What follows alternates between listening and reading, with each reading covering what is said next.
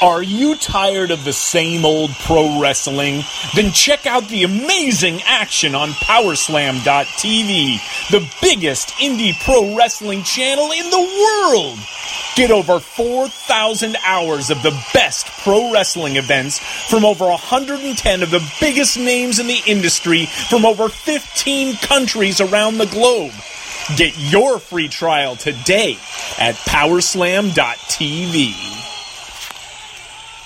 The following is brought to you by the Social Suplex Podcast Network.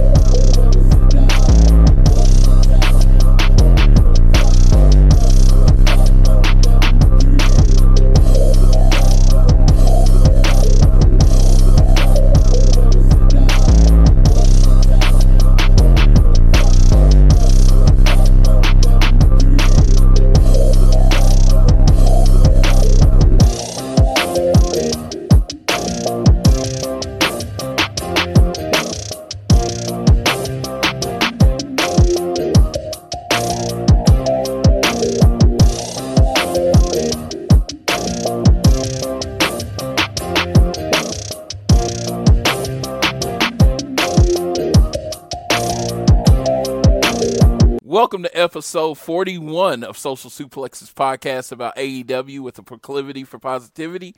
Welcome to All Things Elite. I am your host, Floyd Johnson, and with me this week is the most powerful, positive, excuse me, most positive woman on the internet, Miss Amy, aka Miss Phoenix in JPW. How you doing? Join the Dark Order. I am doing fantastic.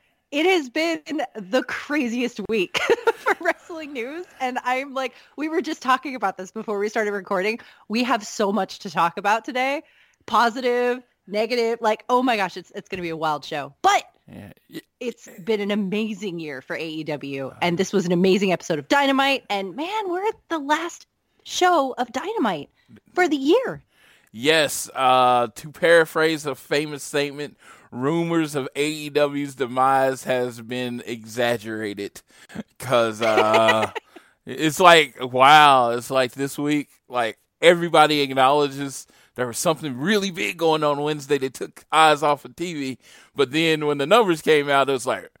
Why isn't everybody watching AEW? It's because the show sucks. No, okay. Well, before we get into that, I want to start off the show by reminding you this episode of All Things Elite is brought to you by Power Slam TV. Power Slam TV, where you get access to over 4,000 hours of content from over 110 of your favorite wrestling brands from countries all around the globe right onto your laptop and mobile device. If you use the code Social Suplex, you get the first month free. Uh, as this is my first year with roughly my first year with Social Suplex, and I've been reading that Power Slam TV ad just let y'all know, I do use Power Slam TV when people. I, I don't watch it all the time. I'm going to give you the most real uh, critique ever. Uh, but when people like when AW came out and there were certain wrestlers I literally never seen work, and I saw them work and have you know enjoyed watching them, people would say, uh, people would say, "Hey, they have this match." And then I would search Power Slam TV on my login, and I would go watch the match or sometimes the show, just depending on how busy I was. And it's a great resource for independent wrestling. And if definitely, if you want backgrounds on a lot of the wrestlers in the company, uh, Power Slam TV is where you need to go. That's a really great point because they have a huge wealth of experience and backgrounds in independent wrestling. And everybody's like, oh, check out this person in MLW, check out this person at Progress or wherever. So having that backlog available to search up to sort of see the context of who they are and what they've been doing is really useful. Yes, and like I said, it was like before I saw them wrestle, you know, I had that big thing. I wanted if this was going to be the first time I ever saw him wrestle in AEW, I wanted to be the first time. But after I saw that and got that initial reaction, I could be like, okay, well, you know, if I didn't, let's say I didn't like what I saw or there were some things I was missing, I could go back and say, maybe there's something to look forward to in the future. I'm like Power Slam TV is just a great resource for all of that. So Uh, it's not me just reading it every week. I use it. I know other people that use it. It is a great tool. That's fantastic, man. All right, well, let's kick things off on the show and get our dynamite coverage out of the way first because we have so much to talk about. And I feel like the natural progression of that will come as we get through dynamite. So the first thing I want to say is that the crowd at Corpus Christi, Texas was incredible. They have a reputation. Everyone kept saying, oh man, they're a quiet crowd. Oh man, this is a quiet place. Why did they go to Corpus Christi? Dude, that crowd was like pay-per-view level energy the entire show. And from what I heard, AW Dark also has that crazy high energy from how great that crowd was. Yes, and it's uh, it was it was one of those things, you know, you have to give people a reason to get excited. And, you know, with the shows that they've been getting in Corporate Chris, Corpus Christi, they weren't getting big shows. They would, you know, they would get house shows and, you know, they may get a Raw or SmackDown and it would be, you know, no big angles, no big matches. They would get kind of cookie cutter stuff. The thing with A, uh, the thing with AEW, you know, as far as especially Dynamite, they don't have that ability to just really put on average shows because I will say that they're probably the most scrutinized wrestling company right now. Uh, and just just a little bit. yeah, and like, and it's just, it, it, so they have to go out, and, and and you'll see it on Twitter. If they don't go out and put on an A plus show every week, it was an absolute failure, and they were going out of business. Yeah, damn that pissant t-shirt company. Yeah, yeah, and it's just it is hilarious. It's just hilarious that it's just like their whole they they've been a company for like not even a year. I think January first will be a year. They didn't put on their first uh, wrestling show until May of this year, but they're held held to such a higher standard. It's like if they do anything that WWE would think about doing, oh my god, I thought everything was going to be different. I thought you said you were going to be different.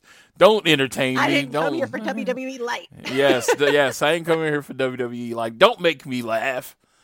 you know that kind of thing, and it's just like, I came here for serious beating people up and tight. Don't Yeah. make me have a good Oh, time, God, God. damn it. God, I you know, I listen to my favorite, one of my favorite podcasts, and I have to get, I have to say this. Our fa- favorite podcast is Voices of Wrestling, and their flagship show with Joe and Rich are like one of my favorite shows, and they are so smart. And I agree with what they say with this week. They were talking about this show, and they used the word corny, and I was like, you do know you are watching grown men in tights fake fight. Grown men and women in tights fake fight. Wrestling is corny. It is. It is. I enjoy it anyway, but the shit in its standard, if you describe what you're doing, it is corny. Absolutely. Well, and I mentioned this to you earlier. Like, if I wanted to watch just serious wrestling, I would be watching New Japan all the time. I watched New Japan all year last year, every single show. It's great, serious wrestling. If I wanted to watch all characters and all corny stuff, I would watch Raw and SmackDown. If I wanted to watch a mix of both, I could watch NXT or I could watch AEW, which also has its own thing that wraps all of those elements together. I love the silly stuff. I love the fun. I love the storylines. I love the unique and interesting gimmicks. And I love that they're not afraid to experiment because everything that we're used to right now comes from WWE or New Japan or the indies for people who are just really hardcore into the indies. And like th- those things already exist. We Yeah. all sat here and said we wanted something different and now we're going to complain and cry foul when we get that very thing that p- people are actually daring to try. I think this is awesome. I But, agree. you know, I'm like, I'm if just you an AEW mark. if you watch Being the Elite every week, if you watch Being the Elite every week, that's what put Nick and Matt on like super on the map. They put on great matches, but being the elite is what made them this cult following. If you watch that show, it is really, really corny and ironic and cheesy and all these other stupid words that people come up to kind of negatively this because somehow they are too cool for school. But they are fun. He was like, oh, yeah, when the show comes out, you know, when they start the program, nobody's going to watch me in the elite. 200,000 views every week. Yep. It's like people enjoy their type of entertainment. So it would only make sense if people are following the Young Bucks to TV that you would see some of that entertainment on their TV show that they're helping produce. I mean, mer- Absolutely. m- the Cody getting the money shakes, merch freak. I mean, these are all things that kind of deal in that supernatural kind of thing, the things that people don't understand. That means that's something that they like to do. So to say, well, that's never going to be on the wrestling product, that's that's that's kind of weird. I don't. Seriously. I mean, did y'all know to know that like Hangman Page is a murderer? Yeah, Hangman. Being Yeah, elite. yes, yes. like there's there's a lot of stuff there and i will say i think that this is a good time to bring this up um you know cody rhodes has said several times and i understand why he said this that aew dynamite is the fundamental viewing for fans. They shouldn't have to watch anything else. Nothing is required viewing except for what they find on dynamite. Now i love aew dynamite. I love the pace of it. I love that they pack it in with crazy action, that they've got some promos, some story, but it's just balls to the wall action. And I- feel like if they cut a lot of that out to put in these backstory bits, that we would lose some of the things that make Dynamite so spectacular. But on the other hand, I also think that they really should start promoting things like AEW Dark as viewing as a supplementary show, as something that fans should watch because the background interviews that they have, like with Kris Statlander, with QT Marshall, those things give a, really great context to Dynamite that really enrich the show. And being the elite, I mean, it's a totally different vibe. It's very silly. It's very fun. And it, it gives them the freedom to be just ridiculous maybe that wouldn't be required viewing with AEW Dark, but I think it's absolutely supplementary viewing if you want to catch the stories. Like Hangman Page's conflict with Kenny Omega in their tag team matches, Hangman Page in the conflict with the Elite in general and inner conflict. Those are all being covered on Being the Elite. And I think those are important and fun to follow along with as you're watching Dynamite. And, you know, Being the Elite is like 20 minutes. AEW Dark is an hour. It's not like Raw or SmackDown and NXT where you've got to watch seven hours of content each week. It's like, okay, you've got Dynamite that's two hours, Dark is in an hour, and then 20 minutes of being the elite. Maybe. Yes. And if you want a full storytelling aspect, you should be watching the show, watching Dark, and at least be on their social media. I'm not going to go as far as being the elite. I think being the elite is really for the hardcore fans, and but we welcome you. We welcome anyone sure. that wants to watch being the elite. There's a ton of episodes to watch, but it's like I I think that would be daunting to get a casual fan to go, you know. But I will say, welcome to this crazy world of like, like chicken Yes. and TGI Fridays. but I would say they should do a better job at AEW Dark. The reason I say that is because a lot of people don't have cable, and uh, me, I've told the story before. Me and Tiffany standing outside of Jimmy Seafood, and the guy was like talking. He was like, he kind of heard AEW, but didn't know what, and he was like, I don't have cable. What did I point him to? AEW Dark. You have a phone, right? You have YouTube, right? Here's your introduction to what AEW presents. Understand, Dark is their secondary show. So, you know, if you hear the crowd being a little bit lower or whatever, it's because of this. But if you like this taste, we got the real thing on Wednesdays at 7. But a lot of people rather dip their toe in the water, and that's what AEW Dark represents. Yeah, absolutely. I mean, I didn't have cable until AEW came around. And I got cable. In fact, I got two different cable network things with Sling and YouTube TV so that I could make sure that I would be able to watch Dynamite no matter which stream I was using. And I mean, that's that's a lot to ask for somebody to just check out a show. And AEW Dark is really great content. I really like it. Is it as explosive and spectacular as Dynamite? No. But it has great matches. It builds great stories. It really lets you get a feel for the people and their personalities and and build a reason for you to care about them with the um, undesirable to undeniable stories.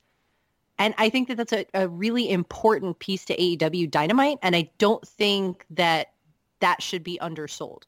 And I get why they haven't been putting a huge focus on it, but I hope that they change that in the next year and start putting more of a focus just on promoting it. And they've done it on commentary and they've talked about it, but I'd really like to see that. And conversely, I would also like, you know, if people are watching AEW Dark, like just watch it. Like don't complain that it's not on Dynamite. Like just watch it. Like, yeah, yeah. I don't understand what the problem is. it it is they it's it's weird how this is what from what I gathered from the internet, this is what people want. We want a two hour show with wrestling that focuses on men, women, and tag teams, where everybody cuts their promos and we get a full backstory.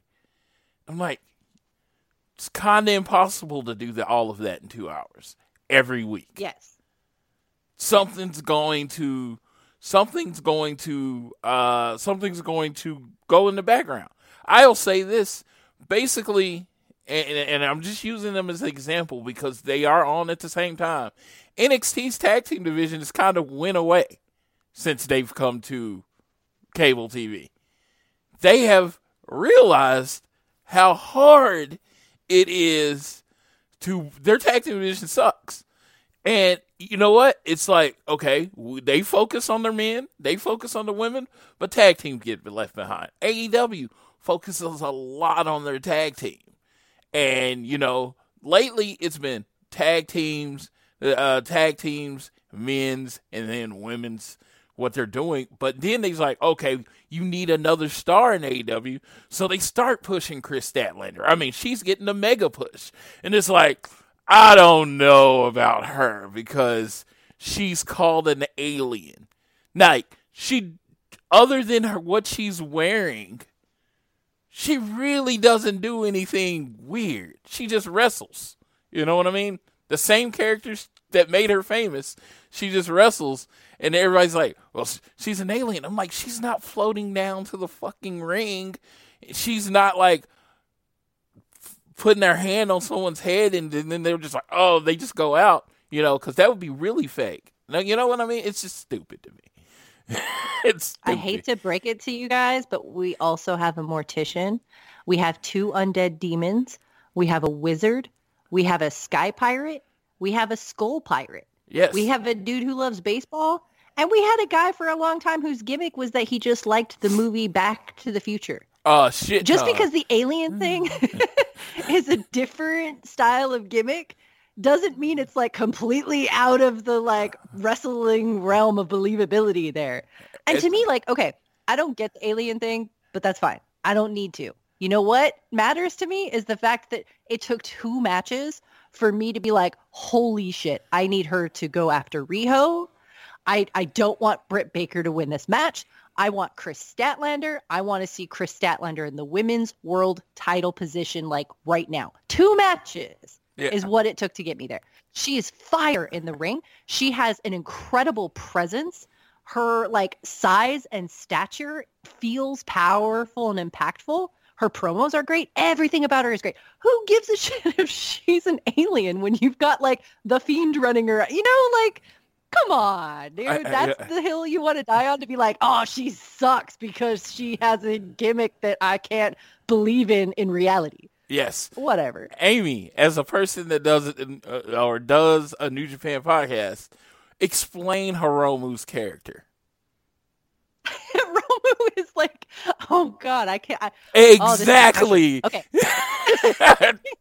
like the dude likes cats a lot. He has a stuffed cat whose head was ripped off by the Bullet Club at one point, and then he came back as a masked luchador stuffed cat. But now he has a wife stuffed cat, and I think they had a family of stuffed cats while he was out on neck injury. Do you see how ridiculous this sounds? and he's Does one it of the, matter? he's one of the best wrestlers in the world. amazing. Yes, the, all that matters is he one of the best wrestlers in the world. That's all that matters. And it's yes, like he's a really, really good wrestler. And it's just like evil comes out and it with a sickle and the lights and all Yep. that stuff, and then he wrestles, and it's just like. You know, you do things to get noticed, and he's like, "She's a literal alien." I'm like, "Oh my god, Oh my literal literal has literal eh, literal has changed to where you can mean figurative. you know, it's Right. just so it's just so crazy to me.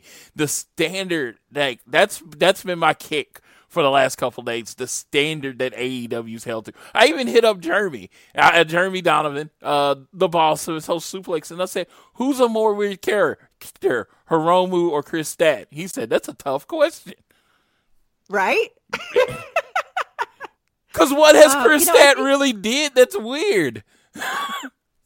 She just boops people on the nose, which dude is freaking adorable. Uh, Like yes. that's just cute. I'm sorry. I think that's ridiculous.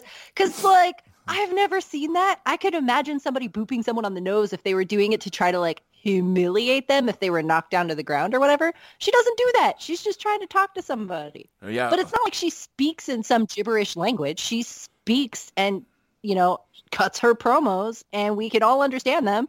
Like she just drops words like galaxy and Andromeda. Okay, cool. exactly. The from the Andromeda Galaxy. Is that any different from any of the wrestlers, the many, many wrestlers that were from parts unknown that we loved?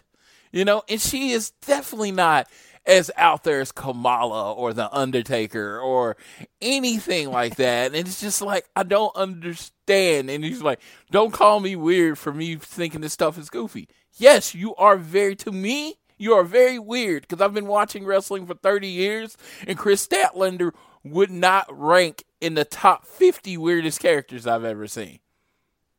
No. Also, dude, her look is amazing. Yes. Like, I just want to say that right now. Her makeup and her outfit and her hair, like everything. It she make- is a star. The craziest thing, she has been wrestling for less than three years officially. yes. She's been wrestling since 2017. She was part of the Brooklyn Bells enhancement talent on SmackDown earlier this year, where the Iconics had the t- uh, tag team titles, and they had to defend them against somebody. So they were like, "We'll defend them against jobbers," and that was one of one of them was Kris Statlander. Like Yes. she's legitimately new, and the fact that she's this good, I mean, that's mind blowing to me. That rings bells of similarity of parallels to somebody like Kazuchika Okada, who is like a wrestling prodigy, who comes onto the scene and he's just incredible. And you're just like, what do you do with this? Or Kurt Angle, who comes in and has like the most successful trajectory in his first year in wrestling probably ever. You know, it's like those kinds of greats, those kinds of legends are made when they come onto the scene and they are just mind-blowingly good and you're just entranced by them. And to me, that's what Kris Statlander is. And I cannot believe that AEW was so fortunate to be able to snag her like this because mm-hmm. that is an investment that's going to pay off. From her time. first appearance, all I heard is that she was signing with WWE. It was going to be a short term run because she basically was pinned to paper with WWE. She is now officially signed with AEW, and it's just like, no, they got one from the WWE, and the reason is, you know, I imagine. I don't know what her actual reason. Like I haven't heard her just be herself ever. So uh, it's just like, but you come to AEW, we're gonna put you on TV and you're gonna be wrestling every week. You go to WWE, you're gonna train for what six months? I mean, like Chelsea Green and Deonna Purrazzo, like how many times had they been on TV? You know, before this upcoming for this week, and it was like these chicks have been wrestling for years. Women have been wrestling for years. They were ready. They were ready to wrestle. You know, and they come in, and it's like, okay, well, you got to learn the WWE way. AEW is like, oh, you want to sign with us? Okay, we'll start you on Dark. If you do good, you'll be on Dynamite in two weeks, which is what happened with Kris Statlander. But also, we will utilize your talents and your strengths with Eh. what you're good at and not change everything. We're not going to break down everything that you you do and everything that you know. We signed you for a reason and we want to see what we signed you for. Yes. That's the thing with AEW that's so different from from WWE because WWE does have the performance center where everything is sort of compartmentalized into this kind of big box style of wrestling where it's all consistent and that's great. There's nothing wrong with that because it's been successful. But AEW is doing something very different, which is taking everyone's unique styles and allowing them to use those with guidance, sure, with tweaks to perfection, sure, or at least working towards that. But at the very heart, they're taking what makes people shine and letting them be themselves, which is incredibly valuable. I would have to imagine for somebody who's been working and crafting themselves for so long. Yeah. Like someone like Orange Cassidy in his gimmick. I don't think most companies, uh, you know, most big companies would know what to do with it. They would probably change his name. Uh, uh you know, it, they would have probably changed his name and he would have been the guy that loved oranges. You know, that would have been his that would have been his gimmick. That's what they would have pulled from his gimmick. And it's just like and then people were like, I don't really understand. He must not be good for the major leagues. And it's like AEW says, You know what you were doing on the indies? Okay, keep doing it. We'll figure out a way to make it work. Yeah, we'll see how the crowd responds. We'll well, that's the- another thing too. Like they are taking the responses from the crowd and listening. And I think that's so important because let's take Britt Baker and Kris Statlander as an example. That match, I fully expected, and I guess we're kind of going out of order with our with our dynamite coverage, but I fully expected them to do the tunnel vision, full steam ahead, Britt Baker push. This is what we've been sort of fed for a, a year that Britt Baker was going to be the star of the women's division.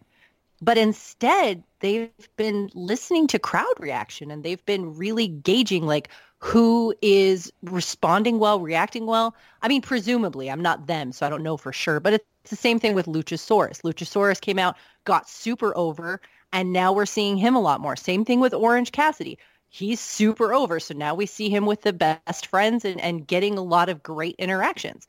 P- Darby Allin, like there's the list goes on and on where you have people who are igniting that passion and that excitement in the crowd. We want to see them more. And AEW is delivering them more and allowing that to shine. Yeah, I'm like never. I will want to be clear. I am a cheerleader for AEW, but ne- everything they do is not perfect. Everything they do is not for me. It it really isn't. Yeah. I think their women's division has in the last three weeks come along with some of the addings, the uh, adding that they did, but it, you know it's still far away from where I want it to be right now. It's not. I'm like I'm not gonna say it's it's not bad, but it's still I, I still to me, uh, as far as being presented equal to the men, I still think they have a way to go. Personally, Yeah, I think we need to see more Hikaru Shida. I definitely. I think we need to see more Kris Statlander. Mm-hmm. I think we need to see more Big Swole because, dude, that girl is fire. yes. I think that, you know, there are people that they've been pushing on AEW Dark. And again, this is why you got to watch AEW Dark. I don't care that Cody says you don't need to watch it to be able to understand Dynamite. You need to watch it to be able to appreciate Dynamite. That's what I'm saying. I'm not Cody, but I'm just going to say that. When you see Big Swole and Kris Statlander coming together and just having a fire of a match, like that gets me pumped to see what they're going to do on Dynamite. You know, Britt Baker, not so much. I, I hate to say, it, but it's true. But like these people that they're building on Dark are the future of the AEW women's division. And I'm sure, you know, Britt's going to be a star. She's got the look. She's got, you know, the the determination, the motivation. That'll happen. But right now, I love having these underdogs come up and surprise people. It's the same thing with the men's division, right? Like we all knew the elite and everybody was complaining before AEW even got off the ground that they were going to book themselves with every title imaginable. But that hasn't happened. Instead of seeing the people that we expected to be pushed to the moon, we have all of these people sort of coming up from underneath and sprouting forth and just like taking off in spectacular ways. And that is something I feel like is starting to finally happen with the women's division. But again, finally happen. We're talking two months. They've been on TV for two months. Yes. And I think that they've accomplished a lot in those two months. Not everything is a hit for me, but a lot of it is. And I'm excited with what two months has accomplished with TNT. Yeah, Kris Stat and Britt put on a good match this week. Was not great, did not blow anybody's match. It's not going to be on anybody's match of the year. But they put on a good, solid match. That transition to the finish from the uh, lockjaw to uh, what ended up being the Big Bang Theory. And you like, okay, that person's been doing it less than three years. The other guy, person's been doing it less than four years. Wow, that was a great transition. Yes. Yes. Yes. Yes, and it's just like the thing about it is, okay, Tony might have had an open checkbook, but like eighty percent, or you know, eighty percent. Honestly, I, let me throw it like ninety percent of the real one hundred percent quality, ready for TV professional wrestlers are signed with different companies. WWE has like eighty percent of them. Then, uh, t- uh, then Impact has the other ten to fifteen percent. It's like you're Yep. you're picking you're picking from a very specific, you know, very specific talent pool there. Britt is getting better on TV. Kris Statlander is good. She's, you know, I think she's great. She's getting better on national TV. You know what I mean? This, that's what it is. It's like, like if you could pick anybody from Impact at the time we got Allie, which I love Allie. I think Allie's great. I love her. I love her program that she does in the ring. It, it's you know what's coming kind of thing, and I'm good with that. But if you said you could pick anybody from Impact, would you have picked Allie? Would she have been your first pick? Would she have been your second? yeah, that's what I was like. Would she have been your second pick, like Jordynne Grace or anything like that? No. you know me so well. Yes. but yeah, you're right. Yeah, she wouldn't have been. But, you know, she's getting in the ring and she's featured. And it's just like, they got what they got, you know? they can't make a wrestler out of thin air that is everything everyone wants. They have the women's division that they have, and they're trying to lean into the strengths. Brandi, love her, not a strong wrestler. Very good on the mic, you know? Very good on the mic. But again, as an on screen character, this is very new to her. Very new. Yes. She was an announcer in the WWE. herself. Yes, she was an announcer in the WWE. She was kind of just Cody's wife, you know, in the other words, which is just being Brandi. Now she's playing a character, a witch. It is clear because she literally posted a picture on Twitter of her hat with a hat that said witch. she was literally telling everybody, you can stop wondering. I'm a witch. That is her. Man, I was so sold on the vampire vixen. She's like, damn it, no. I'm a witch. I'm a Fine, witch. Yes. fine. Yes, she's a witch. but she is learning and getting better every week. She's never she's she's literally never been a weekly on-screen character. When she was on screen in WWE, she was just she was the announcer. I'm not saying being an announcer is easy, but I'm just saying you do kind of the same thing every night, kind of get out the way. She is the focus of the character. She is going to get better. This thing is going to get better. Let it go where it goes. And I'm just like, Awesome Kong, she's wrestled for like 20 years. You know, her body is not what it once was as far as physically being able to do everything. So she wrestles really short matches. That's just that's what you're going to get. You're not going to get 25 minute epics from her. She can't really do it anymore. You might get one a year. Uh, you know, might get one match over 10 minutes a year. You know, they have done really good job of leaning on people's strengths, but some things, you know, some weaknesses if that's what we're going to focus on, you can't just like, okay, we're going to hide you in the background because then they just wouldn't put on women's wrestling a lot. And Right. and, then if they didn't, thing that was if you didn't, problem leading up to this. and if you don't put on women's wrestling, they'd be getting killed for that. Yep. If they came out and say, well, we don't really think our women are ready for prime time, so we're just going to put them on dark and they're not going to be on dynamite, they would get killed. killed.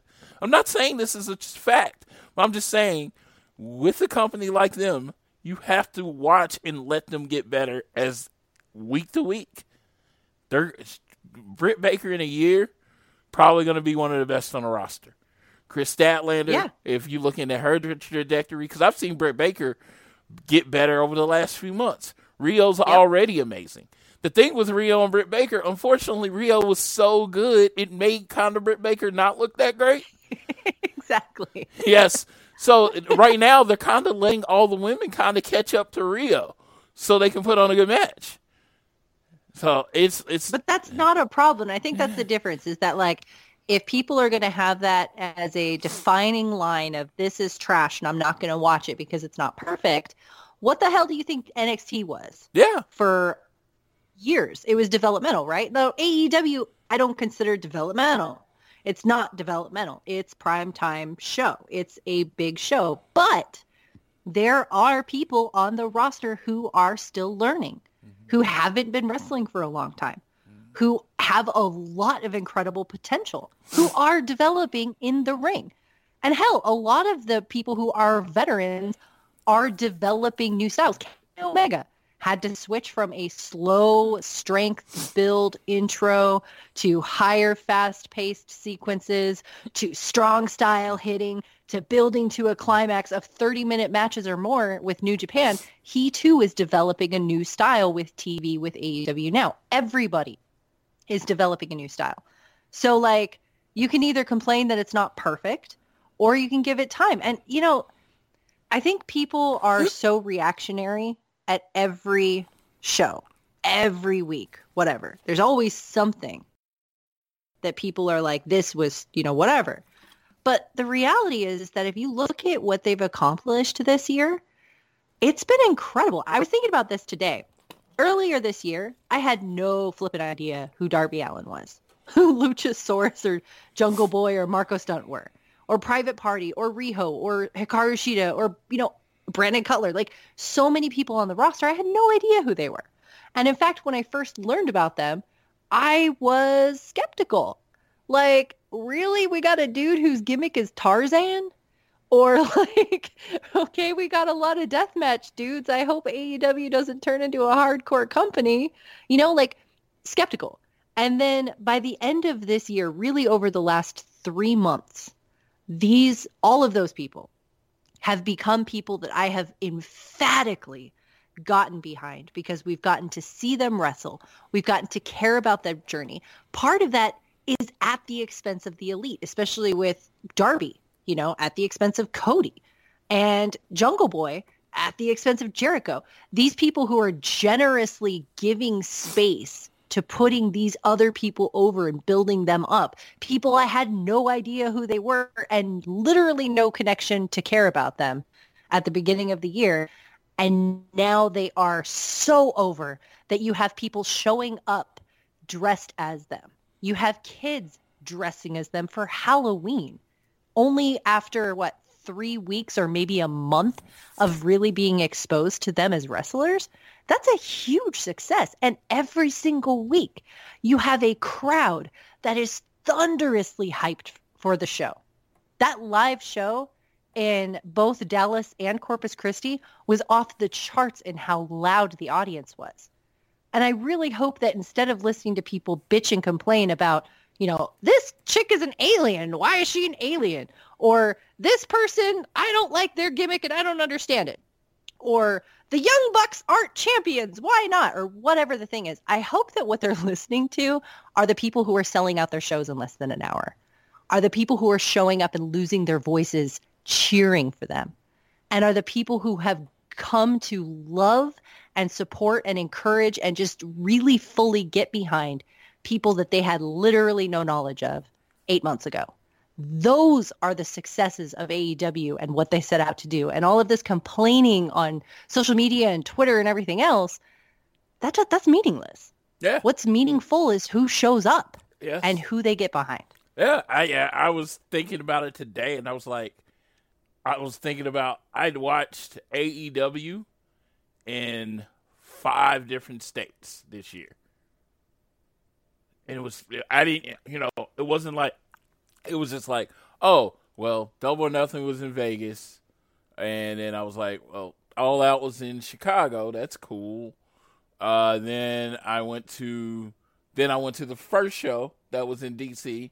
Then I went to then I went to uh, Baltimore for a Full Gear, and then I just went to Dallas for the my last show was Dallas uh, for uh, uh, Dynamite, and I was like, man. And every time I went to those shows, I saw the people from the other shows that I've been to. Yep. It wasn't just like, oh, well, you know, I saw this person in it. No, I saw people in Vegas, in in Texas, because they had flew out to Vegas, and Texas was their uh, local stop. And then next year, when you we have roughly fifty two episodes of Dynamite, you're gonna see it more. I'm like, I've, I'm already booked for uh, again Texas again, so I'll be uh, Austin, Kansas City, and Chicago again. And it's just like, Oh, you're gonna go to Kansas City with Tiffany. of course, come on, you Hell know, yeah, that's uh, awesome. yeah, no, yeah, we got our tickets together. I think we're fourth row. So yeah, cool. I- I- and Kansas City is like two days before Chicago. So I'm gonna roll up to Kansas City, and then yeah. and then come back and then fly to Chicago. So I'm like, let's do, let's do this, and it's just, but you know, that's what I'm saying. They have the fans that are all in, but they Mm-hmm. have the fans that are passionate. Again, do they have the 30 year? uh, you know, you know, thirty year record of people that are going to watch their show no matter what every week because that's just what they do. No, they don't have that. They are they are required. They are begging for a new fan base. They are begging for new eyes. They are begging for the people that are lapsed fans.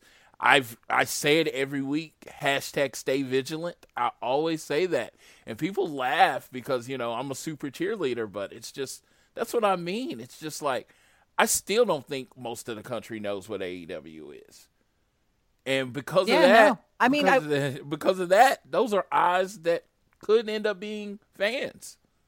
Yeah. Absolutely. I mean, there was like one person at the grocery store who saw my AEW shirt and was like, "Hey, dude, I like your shirt," and it was like that secret nod thing, and that was cool because Yeah. that like that was a wrestling fan just at the store, and that was awesome. But it's it's not like a lot of people know what AEW is or care because like wrestling. I mean, who watches wrestling? You know, for for those people, and I was one of those people until. I fell into New Japan with the elite and the elite brought me back into wrestling and then with New Japan and then now with AEW. So like that is a very valid argument for the lapsed fan because they are different. They are fun. They are creative. They are unique, but they're just fun to watch. And if they're not fun to watch, no one's going to be watching, you know? But Yes. people are watching because it's fun. I mean, dude, the lo- so like this last week on Dynamite, the first match was Lucha Bros and Kenny Omega and Hangman Page. The crowd was on fire during that whole match. The Cero Miedo and Cowboy Shit dueling chants was so good. The storyline with Hangman Page and Kenny Omega, that was great too. But like the crowd's energy in this match, which was also just amazing, was awesome. Now, ratings wise, you know, they what I think they lost to NXT this week for Yes, the first time, like so- definitively. Yes, they had 683,000 viewers, which was down from 787,000 from last week. And the big thing was, at the time that the show was going on, the vote to impeach the president was going on at the same time. Right. Now, Like I, you know, uh, and yeah, I'm like, I mean, NXT was also leading off with a title match between Adam Cole and Finn Balor. Like, I ain't even upset. NXT like, NXT put on a takeover, and, and they only gained eight thousand viewers. on impeachment night. Like, I'm not going to be like, oh man, this is death for AEW. Dude, the president of the United States was getting impeached. Yes, that's that's. I don't really care about news like that. That's even Yeah. news to someone that literally is as about detached from politics as you possibly can. The president going through an impeachment vote through the House to you know go to the Senate or whatever is a big fucking deal. That's the leader a of big our fucking country. deal. Yeah, it's a leader of our But country. also, like, the top 10 U.S. trends of Twitter were all impeachment except for one, which was also AEW Dynamite. yes, so, the- like, that's pretty fucking big deal, too. yes, a mass. oh, by the way, I'm swearing way more tonight than I Yes. ever do. Yes, and don't forget, The Masked Singer is a hugely popular show, and they had a two-hour finale where they were unveiling three people or whatever, and it killed in the ratings. I will tell people, I've always said when people talk about bringing real sports people over to wrestling, I was like, to me, that's not the audience. The audience are people that are watching The Masked Singers because that's a performance show, and that's what wrestling is. Join the Dark Order. Speaking of performing, right? Okay, so I just happened to pull up because I'm just going through uh, the Dynamite thing. We got to talk about Darby Allin and Cody Rhodes versus the Butcher and the Blade and do the we we do. Uh Darby's entrance was like Oh my God! yes, and he he has the followers, and then you see people dressed as Darby. He's so over. He's so so, so over. And I will tell you at the beginning, his size really bothered me, and I will I will tell anybody that because he was at least fifty pounds lighter than the next guy.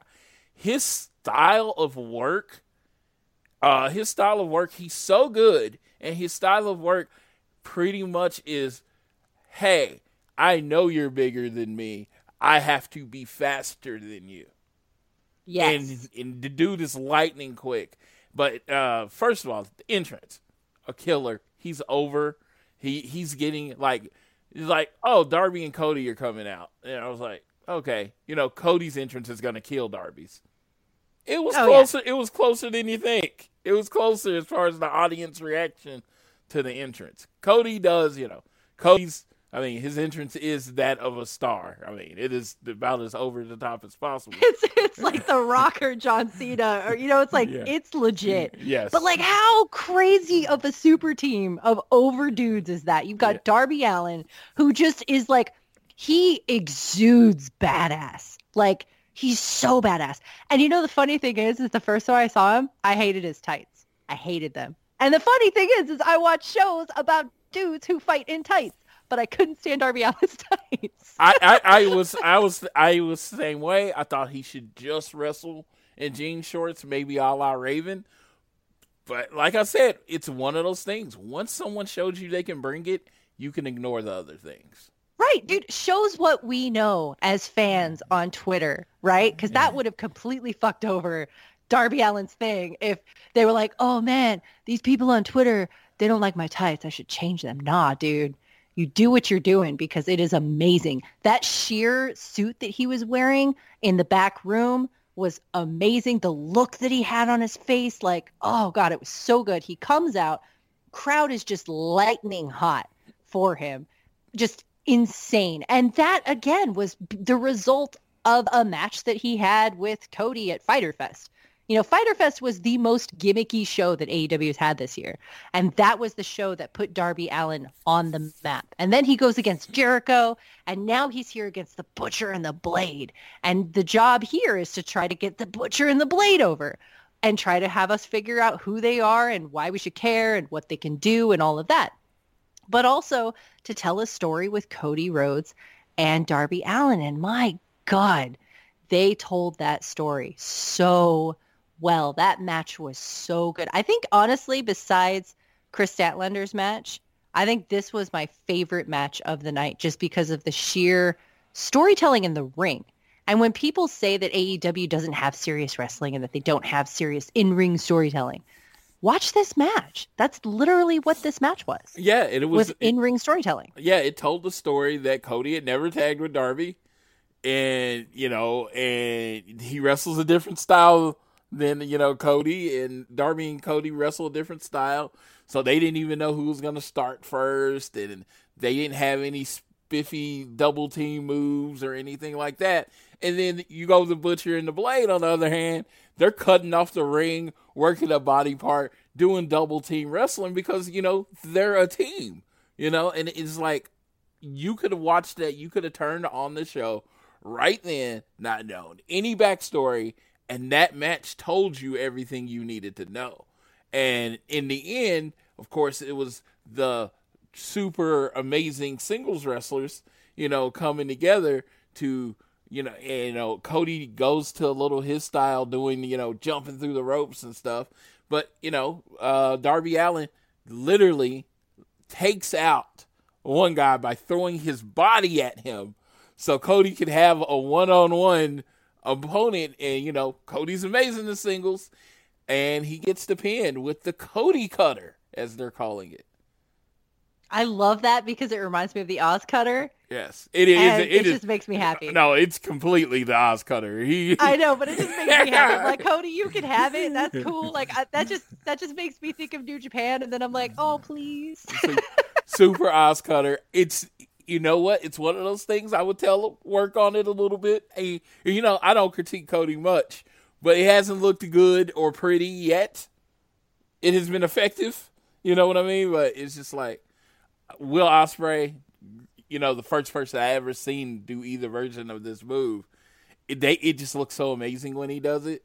Anyone else trying to do it just kind of looks like they're ripping them off, even if it's Cody Rhodes. Yeah, it's kind of like MJF doing a Yeah, double cross. yeah, yeah. It's like it's like it's it, it doesn't work. And then it's just like yeah. So Cody, I say, bottom of my heart, love you. Work on it. But I would have preferred you just end it with a crossroads, personally. no, but, But uh, man, that match was so good. Oh no, The it's very, very, was so very good. entertaining. The crowd was completely into it. Darby Allin is something special that, even though I was kind of high on him, I still didn't see him taking off and connecting with the crowd this much that quick. you know it's it's almost like a like a disaffected youth kind of thing but it's not the disaffected youth that are chanting his name it's everyone and i think everyone has felt underestimated and everyone has felt desperate and everyone has felt like they wish that they could just give everything they have to succeed even against just insurmountable odds of everyone bigger stronger more powerful than them mm-hmm. and I think that people really, really resonate with that. I mean, he is a man who is small, fast, versatile, but also has very little regard to his body. So that makes him very dangerous because you don't know what he's going to do. And he's just serious the whole time. People underestimate him constantly and he just faces them on. Just straight deadpan and just goes. It's amazing to see. Yeah, they win, they celebrate, they hug, they're giving each other the high five, and you know Darby grabs Cody by the hands and looks him in the eye and like, okay, we were good, now we're not. it's like oh, Yep. it's on. I want my match. Let's Oh, get this. so good. Let's get this on. Let's get this match going. Uh, they did announce that's going to be on the January first show, which Yep. I'm, ex- am- I'm excited about. Uh, so I'm definitely uh, that's one of those. It's like I'm interested to see because you know both of these people, Cody with the epic storytelling, Darby with the completely disregard for his body. They're gonna try to turn it up a notch from their last match, and I thought their last match was great, but they're gonna turn it up a notch. And the big thing is Cody. You know, in the last one, Cody was taking him kind of easy at the beginning of the match.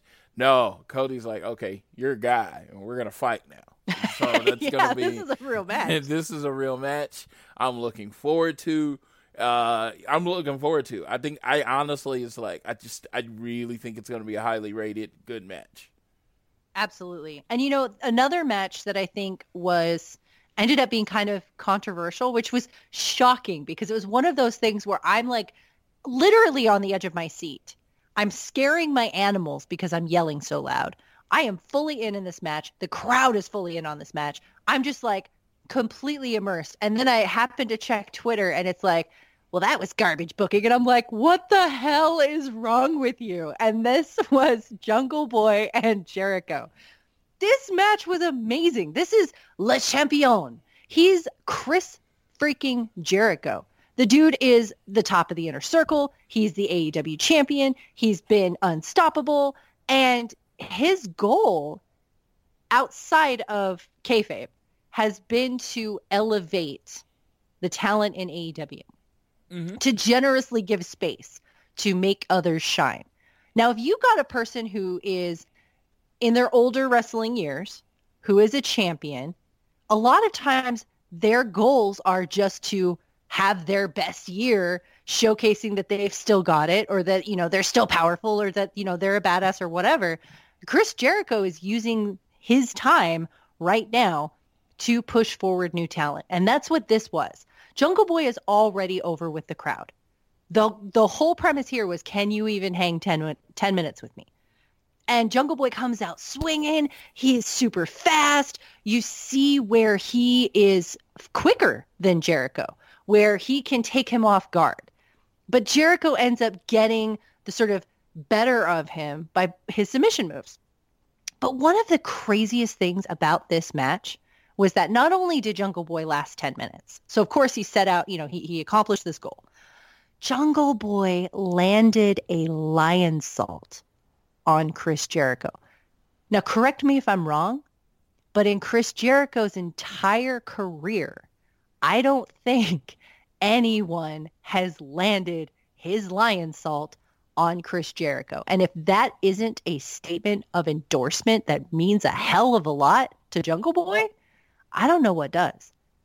The dude just gave him one of his moves to land on himself. Yes. That's amazing. Yeah, that's a gift. It's basically like Ric Flair letting someone put him in the figure four. It's this doesn't happen in wrestling. You know, it just doesn't. And especially like maybe in a main event, but especially in this 10 minute special challenge. And that's what the big thing I don't think people were understanding. It wasn't about Jungle Boy winning. Like everyone, even Jungle Boy knew he couldn't really beat Jericho. But Right, he's like, right. I'm in my enough in my development that I can hang ten minutes with you. You know, you might ultimately beat me after that ten minutes, but I can hang. And that's what the story is told. But you know, our the announcing on our AEW, and, and it is our AEW, gets a lot of shit sometimes. But the backstory that they thread into this match about Jungle Boy or Jungle Jack, as uh, JR calls him, you know, being Luke Perry's son, and then you know him taking him to see Jericho wrestle 10 years before and they're showing the pictures and it's just like you know you got Luke Perry and Jungle Boy in the first row watching wrestling and it's a Chris Jericho match? Oh my god. This is what? How can you ask for a better story? And it's like I don't I don't know what else you do. It's like this is the young kid that is literally wrestling one of his heroes, who is literally wrestling a legend. The JR interview before the match, building up how much this means to Jungle Boy. And they did no real interviews with Chris Jericho because this match meant nothing to him. This was Exactly. all about the Jungle Boy aspect of it. And I just thought they built the match perfectly in like and it was exactly what it was supposed to be. And then people were like, "Well, it wasn't booked well." I'm like, Jericho didn't lose, Dude, Okay, here, here's the thing. If you are going to sit there and be like, okay, I want Jungle Boy to win, fair enough, more power to you, right? Be great to see that kind of David versus Goliath story. Cool. But what we got was Jungle Boy getting over as hell in this match. You got the solid seal of approval from Chris Jericho, from the fans, and now from AEW, literally because of the response of that. yeah, This was 10 minutes for Jungle Boy to make himself a fucking star. And that's exactly what he did. And okay, cool, he didn't win. That's fine. But if you're going to sit there and say that that whole match was unbelievable because why would Jungle Boy even be in this position? Or crappy booking because Jungle Boy didn't even win.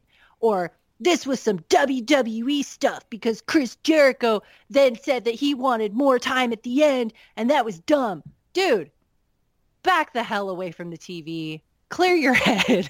Go find something that you're going to have fun watching because this was amazing. And like, I wasn't even around during the Ric Flair days when this stuff was happening, but my husband was going nuts because of that connection. And I thought it was so cool that we were both freaking the hell out and just euphoric excitement over this match for two completely different reasons. Him for this historical background of, oh my God, this is Ric Flair back in the 80s. Oh my God, this is so cool that they're bringing this back and doing this exactly how it should be. This is awesome. And me, I'm just living in the moment and absolutely relishing in it. Like I loved the story of this match. So like this is one of those David versus Goliath things, in-ring storytelling things. This is that Darby Allin moment. Yes. This is, you know, that thing that catapults somebody like Jungle Boy to something that's more than the middle guy in Jurassic Express. Yeah. To somebody that we care about and root for and now we know why.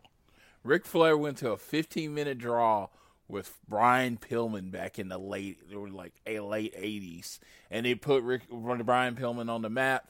You know, he ended up being a cruiserweight champion, all that kind of stuff in the WCW, and it's or light heavyweight champion. I don't know what they called it, but uh, that being said, it's it put him on the map, and it's like Jungle Boy, who had not really been in a singles match. He had only been in tag matches. This was his first time, I think, a fatal four way, but really, this was his first time one on one with anyone, and it happens to be the top guy, the champion, and he hung with him.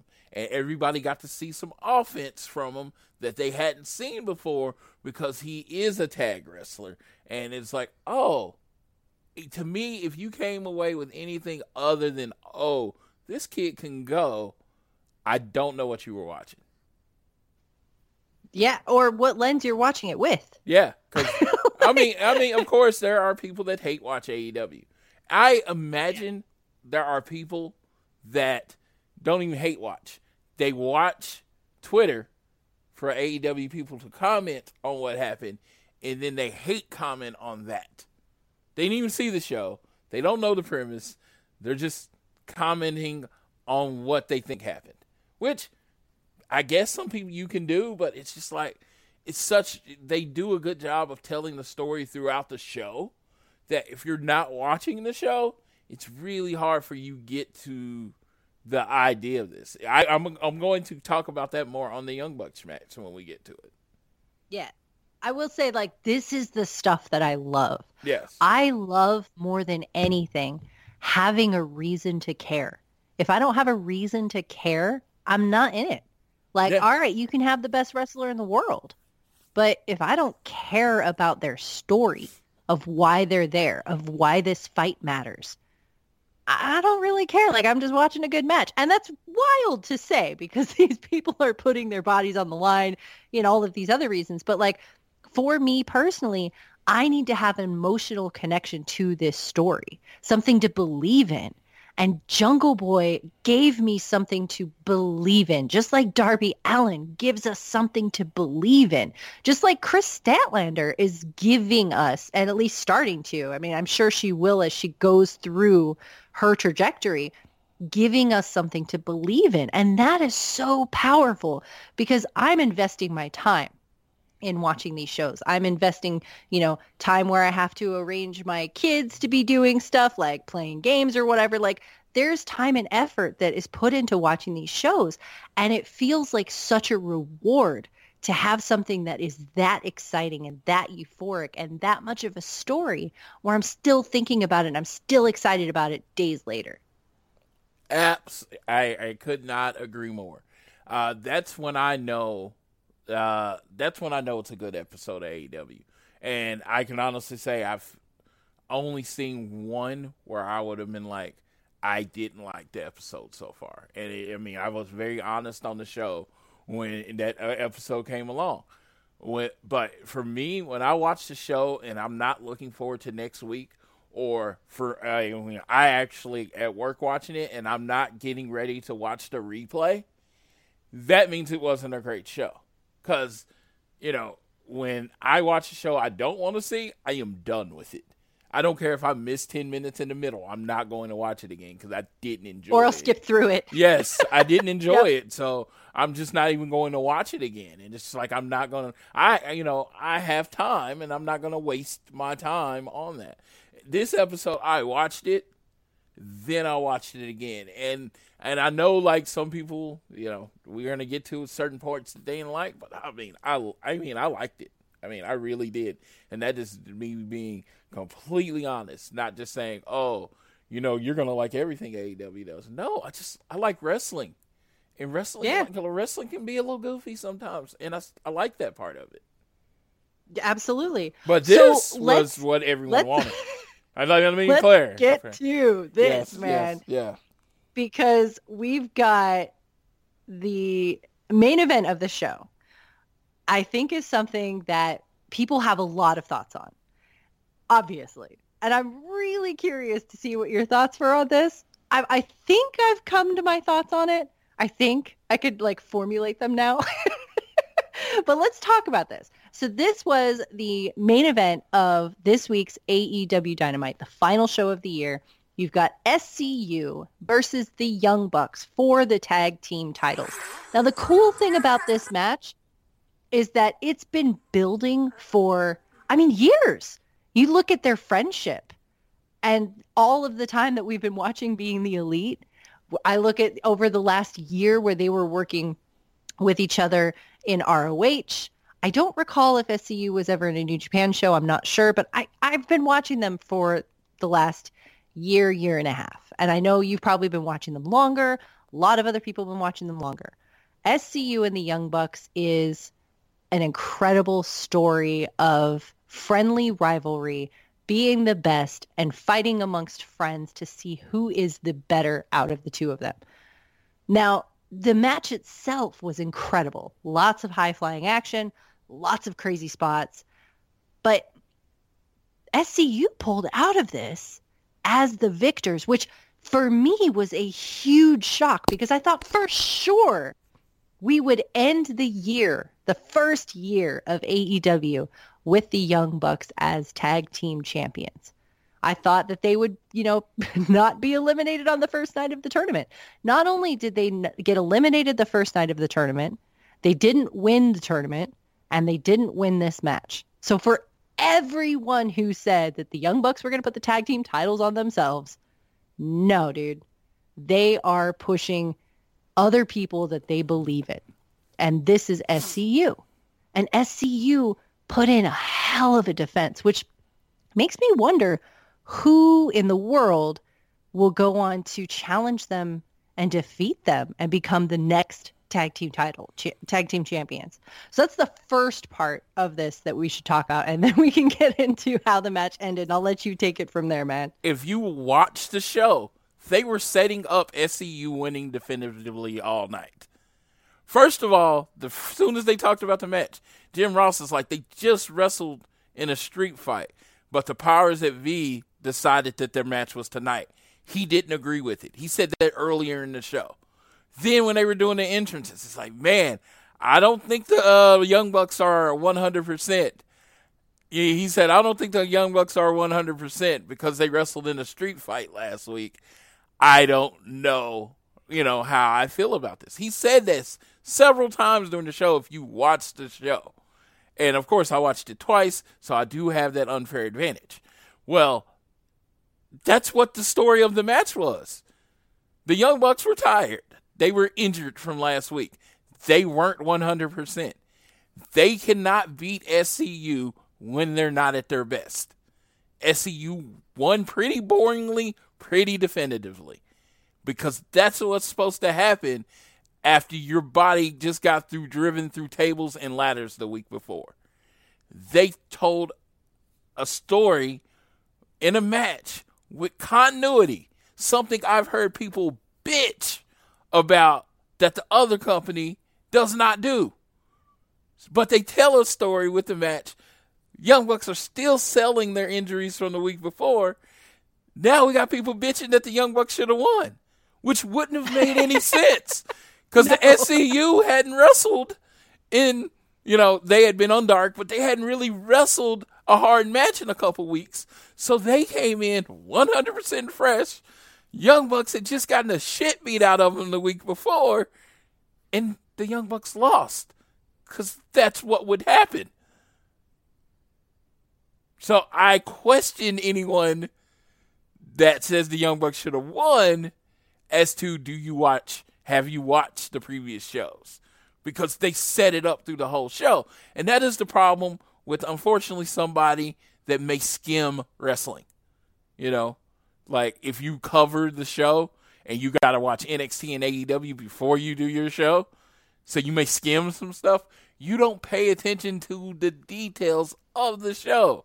And the details were clearly the Young Bucks were coming into this match against SCU injured. So I have no problem with the result. It made perfect sense to me. Fair enough, man. I'm excited to see them meet again on equal footing. Exactly. Um, and I think that's going to be great. It'll be awesome. you have a continuous storyline. You have the Bucks in, you know, I'm, and they're not going to say it, but you have the Bucks telling the story.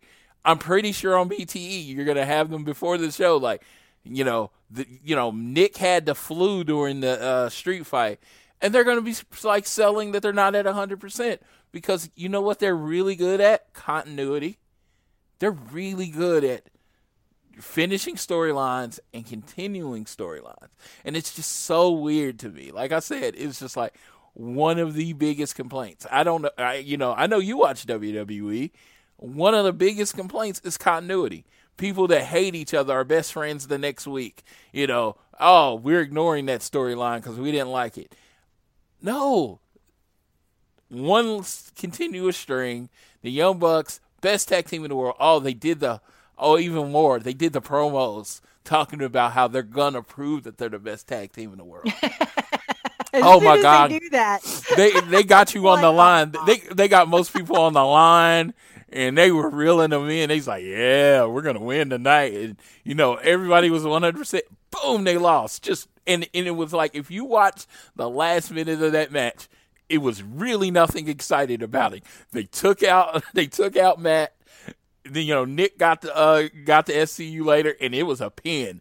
There was no false finishes. No, it was just SCU No. won. SCU Well, won. that's kind of the thing is like you know the match before with Jericho and Jungle Boy was so exhilarating that like I was surprised that I wasn't as completely into this match. And I think that's why. It's because it was just very no nonsense, straightforward. It was still a good match, uh, but it wasn't the best match. They were know? telling and a I think that we're still looking forward to getting the best match between them. Oh yeah, and I think you will, and I think it could end up. I I I personally think that the Lucha Bros are going to be the team that takes it off of SCU eventually, because if Yep. you notice, they're heating them back up. They had them lose a few weeks in a row, and now they're heating them back up. I think they're going to be eventually to take the title off of SCU. But Oh my gosh. what? Sorry. Lucha Bros have been having a beef with Christopher Daniels specifically. Exactly. And Christopher Daniels was knocked out of the tag team initially because of his injury. What if they have Christopher Daniels come back in the tag team and that's how they end up losing it? Yes, that would be cool. That could be. Well, I don't know if they could though because you've got titles for the two specific people. Anyway, I didn't mean to go sidetrack and be like, "Oh my god, what if?" Oh, uh, but I'm just saying you're going to get a big match with SCU sometime next month. Definitely leading into the February show, and it's just gonna, you know, just kind of let it happen. But in this case, they were better than Young Bucks tonight. Everyone talks about it. Well, I just want, I just want regular wrestling matches with definitive winners. You got a definitive winner. You got a wrestling match. The match ended. It was over. SCU won they shook hands. They even said, "Hey, they're going to have dinner together, Christmas dinner together." You know, it's like it's it was such a it was such a well told story. To me, for people to have problems with it was just annoying to me.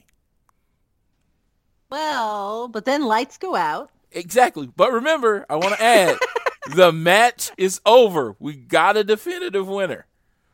Yeah. Definitive winner. Lights go out. The creeper madness sets in. We've got Dark Order creepers surrounding the ring, being all skittish and weird. And Evil Uno and Stu Grayson walking out and saying that they're not there to offer teams to join the Dark Order. But instead they're going to an initiation. Yes. Creepers jump in and begin a vicious beetle or beetle brutal beatdown on the Young Bucks and SCU. And then you get Kenny Omega running out. You've got oh god, who else did Dustin, Dustin Rhodes, Rhodes runs out. and Cody, runs runs. out. And they all get beat up. Hangman doesn't run out, Hangman. but everybody else runs out. Hangman is noticeably absent. And then you've got Alex Reynolds and John Silver from the Beaver Boys as the unmasked creepers who are being initiated. And we've also got an interesting guy in a purple mask who is very tall and lanky and with a long neck staring daggers at Matt Jackson and focusing a lot on him. So there's a lot of sort of hidden elements to this, but you know, this ends up being the Dark Order's moment where they come out and they are solidifying themselves as a formidable presence in AEW that can find strength in numbers to take down the best in the company. Now, Yes. this was extremely controversial. Yes. What were your thoughts on this? And what are your thoughts on the controversy surrounding it? my big problem with uh my my problem with this was I had none. I thought it was everyone needs that big interesting overarching angle. And I thought to join the Dark Order was it. Um I was very excited. I was pumped up and I was like this is pretty cool because you know that's you know they've been pushing it. They went all in on this. You know, you know, join the Dark Order from Evil You know, They have a join the Dark Order website. They have hashtag join the Dark Order that pops up and like in the middle of the shows. It's like I you know, they went all in. This is their big angle. And this and their number their foe is going to be the Young Bucks. You know, Alex the Beaver Boys, Alex, you know, you know, Reynolds and uh Silver are going to be, you know, the Young Bucks are going to dispatch them fairly quickly. You know, they might put them over a little bit, but they're going to dispatch them fairly quickly. The ultimate rivalry is the Dark Order, Evil Uno, and Stu Grayson versus the Young Bucks. And it's just like you give them what you do in wrestling to me is you take your hero and you give him a overarching un unconquerable obstacle, then the hero does that. That is wrestling. So to me this was just wrestling. I mean, that's fair. I will say for me, I was literally at the edge of my seat during this. Mhm. I was like up on my knees, bracing my fists against the couch and like my body locked straight, waiting because I was waiting for who else they were going to come out. Who else were they going to bring out? They're not just bringing out Silver and Reynolds, are they? Where's Page? They've been teasing Page on being the elite. They flash joined Dark Order during Page's match. He's not out here saving his friends. I thought for sure we were going to get that sort of big blowout turn at the last show where they turn the lights off and they've got two weeks left and Hangman Page has joined Dark Order. At the same time, after their match, I didn't necessarily want Hangman Page to join Dark Order, but I felt like that's what they were going to be doing. And it felt like that didn't happen, so it felt a little empty. And I think that this is one of the things that we've been talking about kind of all night is having your own expectations color how you see the match. Like, did the fact that Hangman Page didn't come out make this all crap to me? No, not at all. But it did make it feel a little like, huh, that's it? Okay. All right. And then I had to get there. And I got there. I liked it. I like that they're having the underdogs do it. I like that they're not having some big top dude come in there to lead it. I like that they are sticking to the strength and numbers cult thing. That's cool. But I had to find myself a way to get there. And I think that maybe that's what the issue was for a lot of people is if they were expecting something else, that they had to find a way to get there. And for me, that's not a problem. It's just going, oh, I was expecting this one thing. It didn't happen. Let me examine what actually happened. Mm. Oh, okay, cool. That's what actually happened. That was neat, you know, instead of going, the thing that I had wanted didn't happen. This sucks. it's like there's a couple different ways you can go about doing that, you know? Yes, and I I know people have problem with the evil laugh and the suit. They call it a supernatural gimmick, but I'm like, what's supernatural about the Dark Order really? Join the Dark Order. They are a guy led by an evil leader who basically preys on the downtrodden. I mean, that's just most that's most like groups. I don't want to offend anyone, but that's a lot of groups. That That's Scientology. yes, There we go. Yes, yes. That uh, you know, you know, you're downtrodden. You're you're not where you want to be in life, and they take advantage of that. It's like there's nothing supernatural about manipulation. you know, hey, Silver and Riley. That's so good. There's nothing supernatural about manipulation. Yeah. Oh, that's that's a great line, dude. Silver and Reynolds, yeah, Silver and Reynolds lose all the time. Of course, they're to listen to a guy that says, "Hey, we're to make you win." Who wouldn't? If you're Right, like I'm broke, sitting here going, "Who the hell are these dudes, and why are they called the Beaver Boys?" Like, Yes. okay, yes. So who wouldn't listen to a guy that loses all the time? So it's like, yeah, them joining the Dark Order just made damn sense. You know, and it's just like I, I like I said, I dig the Dark Order. I know the lights go out, but really, what do they do that's supernatural? They don't just like appear out of anywhere. They he walked from the backstage with a mic in his hand, and he said, to "Hey, be fair, they did appear out of anywhere like both times before. no, no, like you know, like the their uh, their debut, right? Yeah, Yeah, okay. Don't don't get me wrong. I'm just like I, I, I agree, but I'm just saying they've kind of like they debuted, but they've kind of reeled it back from the debut. You know what I mean? yeah, yeah, when for sure. They've, they've- they've given themselves an identity. yeah, they've pivoted, and it's just like, oh, I, you know. And then when they did the hand thing, in my head, I have to say, you can tell, tell them I said this. I had Andy in in my head doing the hand thing towards them, you know, at the screen. I was like, because I had my hand up, because the Dark Order. I'm all about the Dark Order. But it's just like I get how it might not be for someone, right? And it was like, but it was an angle at the end of the show after the show was over. And I guess they say they're making their top stars look like geeks, but I'm just like, I, I don't know. I I I. I already know their top stars are badasses. I don't need you Yeah. to prove to me The that the company was- elite are elite. the company was built on them, you know? So it's just, uh, I remember in the late 90s, there was the Ravens flock. He would basically beat the shit out of a dude, and then the dude would start joining Raven. I think that's the closest thing the Dark Order has. But what I'm looking forward to is the light versus the dark, the battle for the soul of Hangman. You know, that's Oh what I'm God, looking that's for. the thing. Oh, that's so good. You're full of great sound bites. Yes, like so the Dark Order is going to be trying to pull them this way. You know, the elite are going to be like, "You're still family, come this way," and they're going to be Yeah. pulling. They're going to be pulling at him, and he's like, you know, and that's how it's going to be. And I could see that story working out, and I'm like, I'm looking forward to that story. And it's just like Yeah. With a show that you know they're they are really defining and putting out their stories right now. Brandi wants Kris to come home, you know, to Statlander. Butcher and the Blade, I hate when people say they're like this dark gimmick. No, they're henchmen that work for MJF. There's nothing Yeah, they're dark. like mafia. yeah, yeah, there's nothing dark about these characters at all. They wear black. There's something dark about. Buddy. they wear black. and I'm just saying that you're not- just because you wear black doesn't mean you're a dark character. And it's like it's. But I, I like I say, was it a home run? Not really, because you want to bring in, but it's all everyone's talking about. So I kind of feel like AEW wins because of that. It, You know what? I think so too. And also, screw the haters. Yes. Like I, I don't care about having people complain about the seriousness or the believability or you know the alien game gimmick or whatever.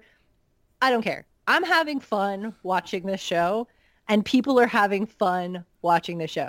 It's kind of like it's amazing, and then you check Twitter and you're like, what? People hated this? What? What do you? What are you talking about? Like people just want to complain and like, man, I ain't got time for that. I- I- also, I am very much in. so those people who What? thought that like Dave Meltzer was in AEW's pockets, pretty sure that's different now. Oh no, the dude. I I wa- I listen to his show every Thursday morning just to kind of get the recap, and he completely shitted on this. And Dude, he called whatever, it man. he called it 2000s WCW. He oh my god, he just this That's a bullshit. this and Kris Statlander, he had a problem with. Like I said, he went off on Kris Statlander so hard that it made me start thinking. I'm like, but her character's not really that weird, right? You know, it's no, She's not actually an alien, Dave. yeah, Yeah. That's exactly. It's just like, why? Oh, why you have? Why do you have such such a problem with her? And you know, and like I said, I'm very much in the hardcore, I New Japan fan.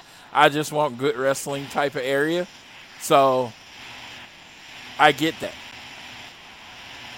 I get that too, but man, I gotta tell you, some of my favorite New Japan matches are Yano matches.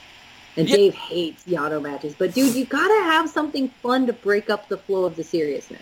Yes, And that's one of the difficult things with watching New Japan sometimes is that the wrestling is so good, but it's always serious. Except when Yano comes in. Maybe sometimes you get a few little stories that are interesting, like, you know, Ishii and Yoshihashi or Okada and Ospreay or Tanahashi and Ibushi. But like even those are serious, heavy hitting stories. It's like you gotta have something that breaks up the flow. You gotta have something that gives you Looking forward to seeing in 2020 next year. all Let's right. start with you, Floyd. All right, so three things. Uh, we had an audio issue there, so the cut sound cut out for a second. We apologize. But uh, three things we're going. Three things we're looking forward that I like this year, and three things I'm looking forward to next year. Three things I like this year. First of all, um, and I'm going to talk about actually in AEW. I can talk about the overarching having another company, that kind of stuff. But I'm just talking about how there's storytelling. Um, I'm not gonna. I have one that I think you're gonna use, so I'm not gonna steal it from you. But uh, the focus on tag team wrestling that is from the launch show in Las Vegas. That has been uh, a mantra of uh, of AEW is that they're going to focus on tag team wrestling. They have, I think, they have clearly the best tag team wrestling in the, uh, in the world, and I honestly don't even think it's close. I like, I don't and, like, it's not a close at all.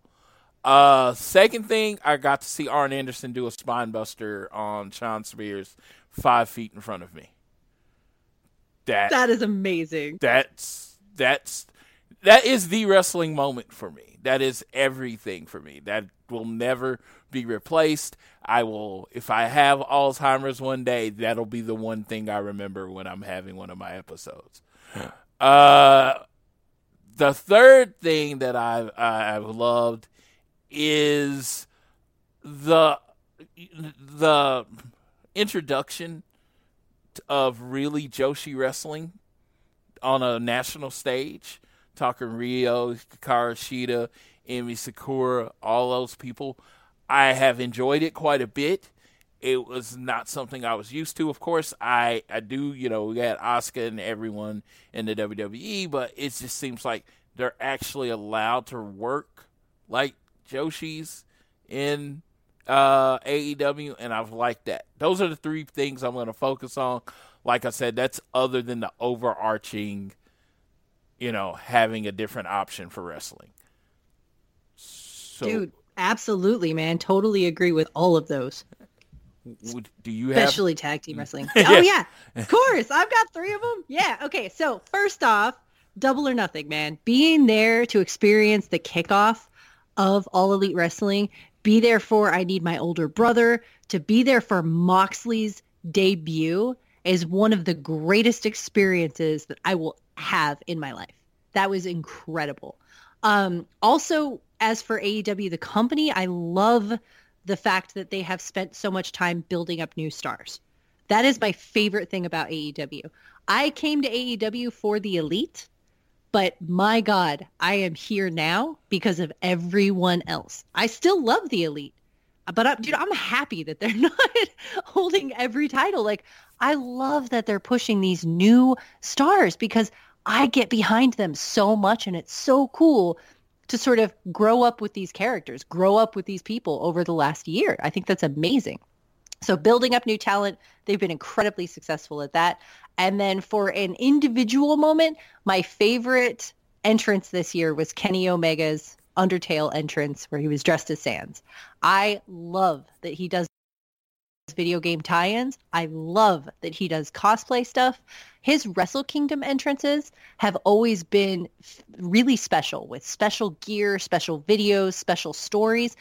And I love that they're still doing that, at least for Halloween. And I really hope that they do that for his big matches if and when they finally culminate like a title push for him, maybe next year, maybe beyond. I love that. So those are my three things. Those are awesome three things. Uh, the Sans character, I had to, uh, you know, I had to get out and learn about because I had no idea what it was because I'd never even heard of the video game. So Yeah, I imagine that'll be the case for me with other video games, you know? But dude, if his gear looks cool, hell yeah, that's awesome. Uh, what are three things that you're looking forward to seeing next year with AEW? one, I've already said the battle for the soul of Hangman and where that goes. I think that's just going to be very fun. Second would be Cody versus MG, MJF and where that feud is going to go. And third, international expansion. I am looking forward to some shows that happen outside the United States.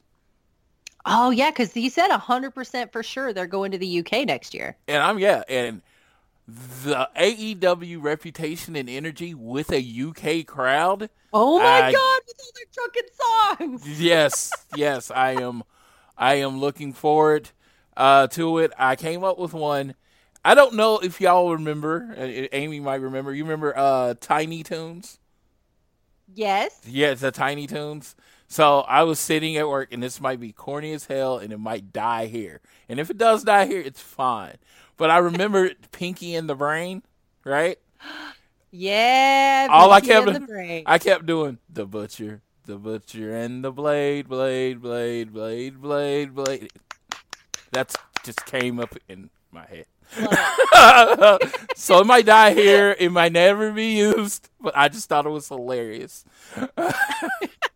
I love it. That's it, it, awesome. it, it amused me, you know. So uh, no, no, I am looking forward to that. Yeah, UK, wherever else they go, but I know the UK is, you know, Tony's from there, so I know that's going to be a big thing. It's expanding there, and I just think it'll be fun.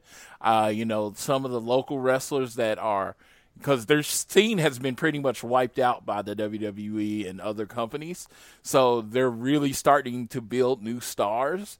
So I would love to see some one-time performances on there. Uh, uh, honorable mention to I would love to see more of Colt Cabana on commentary. yes. Yes. So if you haven't watched AEW Dark, I know we didn't discuss it this week because we really knew this end of the year thing was going to take some time. Uh, watch AEW Dark. I thought Colt did a really good job. Oh man, absolutely. I love Colt Cabana and like how can you not get hyped when you hear boom boom Colt Cabana and then you see him come out and you're just like, "What?" That's amazing. Um so next year, first thing I'm looking forward to, give me my villain.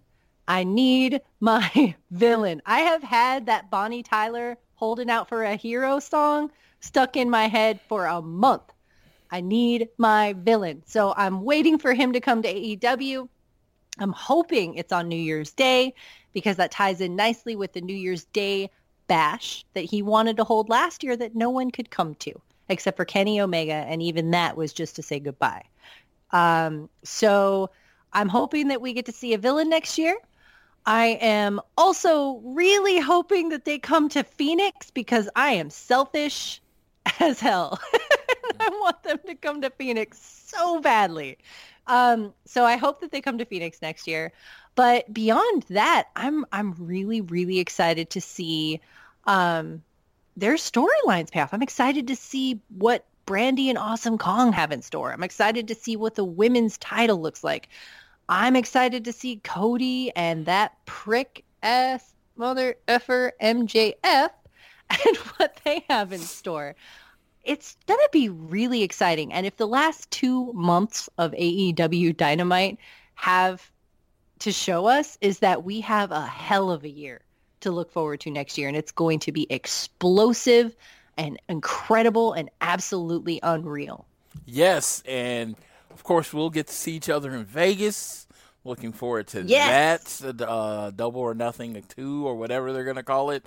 Uh, I'm, I'm, Yep. I'm amazing. Oh yeah, that's going to be amazing. I just like, it's like I'm looking forward to doing this show with you more. I mean, this year, uh, you know, it's it looks like we finally got our schedule down where it's gonna be you, Tiffany, but then we got Rich Lotta. He he's like, hey, anytime you need me.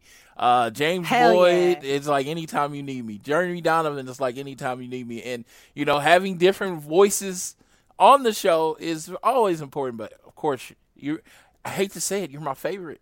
You're my favorite. I, Well, I we- love I, I love AEW fan. Yes, I, I was like, I, I love all, I love all of them. I love them all, but you're my favorite. Uh, you do a good job of reeling me in, and no one else, I don't think, does. I, I think they let me go off a little too long, but you do a really good job of reeling me in. It's hard to decide to be like, and now we're going to talk about this. Because, like, we could literally talk forever. Oh Like, my God, This is yeah. just so fun. Yes, and uh, yes, it's it, it's one of those things from a co-host. That's what I, I truly needed. I need a co-host to be like, okay, Floyd, you've made the same point four times. Okay, we can go on now. you know, I need that. I, I I'm, I'm I, I am a person that will talk for three days if you let me. Me too. And I think that we help each other with that. And I, I got to say, I love this show. I look forward to doing this every time with you. It's always a blast. I'm always laughing. When I get done, my kids are like, were you with Floyd again? Yes. were you hanging out with Floyd? Because I'm just, I'm just laughing and just having a good time. And I love that we have me and you and Tiffany and Jeremy and Rich and Josh and everybody. Like it really feels like the social suplex team is a family and we have so many voices here that we got this great AEW family. And you know, yes, we have a proclivity for positivity, as you say, which I love, but we're also, you know, honest. And our positivity is honest, but there are things, you know, that we do talk about that aren't always our favorite things. It's not always cheerleading. It's just something that we enjoy, you know? And I've I've had so much fun with wrestling this year and last year. And if it wasn't something that I was enjoying, I wouldn't be watching it and I wouldn't be talking about it. So this has been fun as hell. The show with you has been so much fun. AEW has been so much fun. And I cannot wait with as much as we've gotten to experience this year to see what kind of fun we have in store for next year. Man, their first show of the year sold 10,000 tickets. And then today on what, you know, on sale date and what we're covering with, which our last show of the year, we have another 10,000 seats sell out in Chicago. It's, it's amazing because I just like to remind people they're, they're not going anywhere. I mean, six, I mean, like I said, this was a considered a bad episode, quote unquote. Six hundred eighty-one thousand people still watched it. Just think about that. 681,000 people still watched while the president was getting impeached. Yeah, we're getting impeached. incredible. that is incredible. And we get next week. That's absolutely the Next week we get no dynamite. I don't know what we're gonna do with our life. We do get dark, I believe. I think they still did record the pre-show, but we do not get uh, dynamite. Uh, reason being, TNT on Wednesday nights on Christmas they always show a game. I know it does also work out with AEW giving their Christmas people a day off. But if you are wondering why they weren't doing like a best of or why they didn't record a show this week, this is just little extra information that I know. TNT they uh through the day they have their games on ABC, but the night games are on TNT. And that takes precedence over everything. Their NBA contract takes precedence over everything. So instead of moving the truTV or something like that for a week, just be they get they just get to be home with their families, which is me personally preferred. I Yes. I don't like when people have to work Christmas, and it's it you know take a week off. Uh, but this week, if you haven't, you take a chance to catch up on being the elite. Uh, you can take a chance to catch up on Dark. You can uh, actually go into TNTDrama.com and all the episodes of uh, all the episodes of Dynamite are there, so you can catch up on that, and you can be ready for the January first show. I think all we have announced is Kris Stat versus Riho for the women's title, and Cody versus Darby. And, and have I missed Yep. anything? I think that's I think MJF is coming out to give stipulations on the match with Cody, yes, but so we'll have an appearance by MJF too. Yes, and MJF is brilliant and amazing, and I, I, you know what? Now I'm sad because he wasn't one of the things that I liked from AEW because uh, he is he is rarefied air when it comes to wrestling. But I think that's it. I think I think we got everybody caught up, and like I said, this is our last show of the year. Merry Absolutely Christmas together, yeah. Merry Christmas to you too, and. Happy New Year, man. Uh, now I can tell you, I got your address, but I super procrastinated on your gift, so it may not be there before Christmas, but it is on the way. That's it's all good, man. We've got a spirit of giving amongst our AEW fam. We got each other. yes, yes. I like. I don't know. I hate going to the post office, and that was Me the too. one. That was the one thing required for me was Yeah. to actually go to the. I hate going to the post office. Me hate- too. I'm like, oh, I gotta not only go, but then I gotta stand in line, and then I gotta wait. All right, man. Well, I appreciate the effort of the post office, my Yeah, man. Well, all right. Well, uh, do you have anything else you like to leave us No, with? man. All right. You guys, everybody out there, you have a wonderful holiday, whether you're celebrating Christmas or Hanukkah or anything or nothing. I hope that you have peace and happiness and love and laughter with friends and family around. And I hope you have a wonderful new year. Be safe, enjoy your holidays, and uh, I cannot wait to share a wonderful world of wrestling with you next year. All right. Well, make I got my little bit of the bubbly this week, so that's what I'll be popping over, uh, popping open on New Year's Day, uh, which will be awesome. Uh, and I thank Amy and everyone. If you've listened to this show for a second, a minute, an hour, or whatever you have, I really appreciate it. I just love talking about wrestling, and I love especially talking about wrestling with my fan friends. And it's just like we hope to get bigger, better, brighter, maybe break out some interviews next week, next year. I don't know, but you know what? Whether it's homework at school, we will always do our best to be elite. Join the Dark Order.